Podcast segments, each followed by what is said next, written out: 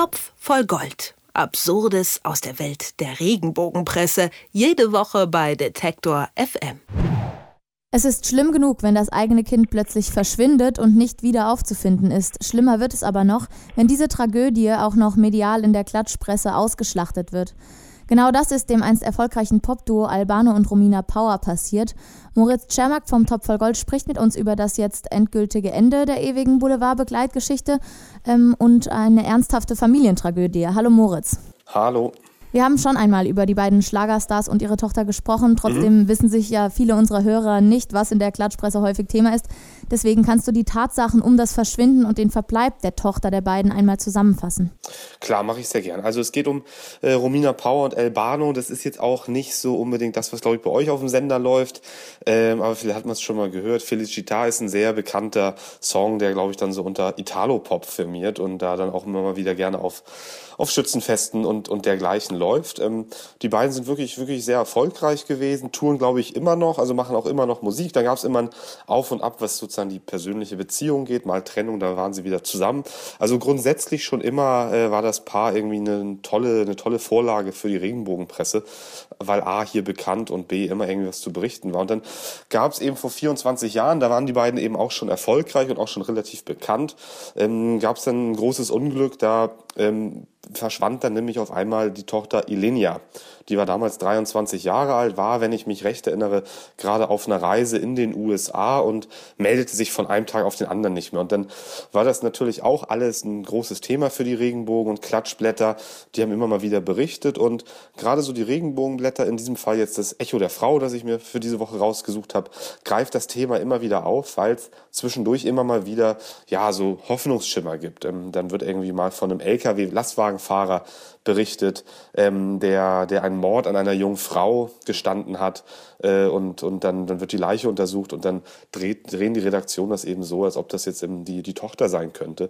Hoffnungsschimmer in dem Fall natürlich auch nur in Anführungszeichen, ähm, weil natürlich dann eine Bestätigung eines, eines möglichen Todes natürlich die Hoffnung darauf, dass sie noch lebt, ähm, zerschlagen wird. Aber es würde wenigstens endlich mal Gewissheit nach so vielen Jahren bringen.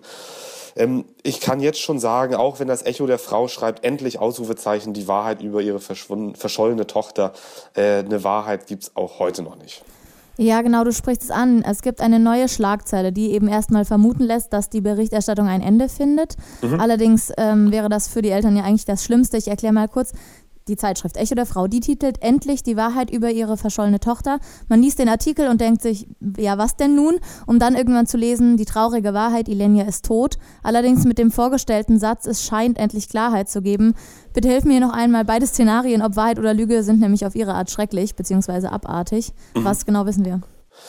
Ja, wir wissen eigentlich erstmal, äh, dass, dass, wir den, dass wir weiterhin nicht besonders viel wissen über den Fall. Also, ich habe ja schon gesagt, es gab immer zwischen, zwischendurch immer mal wieder ähm, ja so, so Geschichten aus den USA, dann auch aus anderen Ecken der Welt, ähm, die irgendwie eine Verbindung zu der Elinia äh, hergestellt haben sollen. Es puppte sich dann immer wieder äh, als ja Falschmeldung, falsche Fährte, wie auch immer. Und nun gab es tatsächlich vor einer Weile, da erinnere ich mich auch noch dran, ähm, gab es dann mal eine Meldung über eine inzwischen etwas ältere Frau äh, in den USA, in Kalifornien,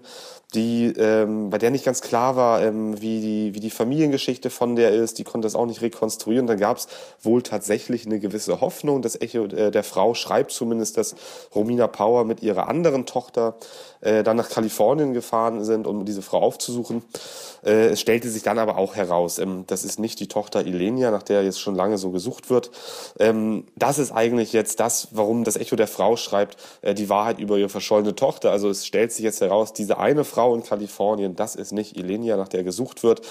Es heißt aber natürlich längst nicht, dass wir jetzt wissen, was tatsächlich mit der Tochter passiert ist. Gleichzeitig wird ernsthaft der Tod der Tochter erwähnt. Also genau.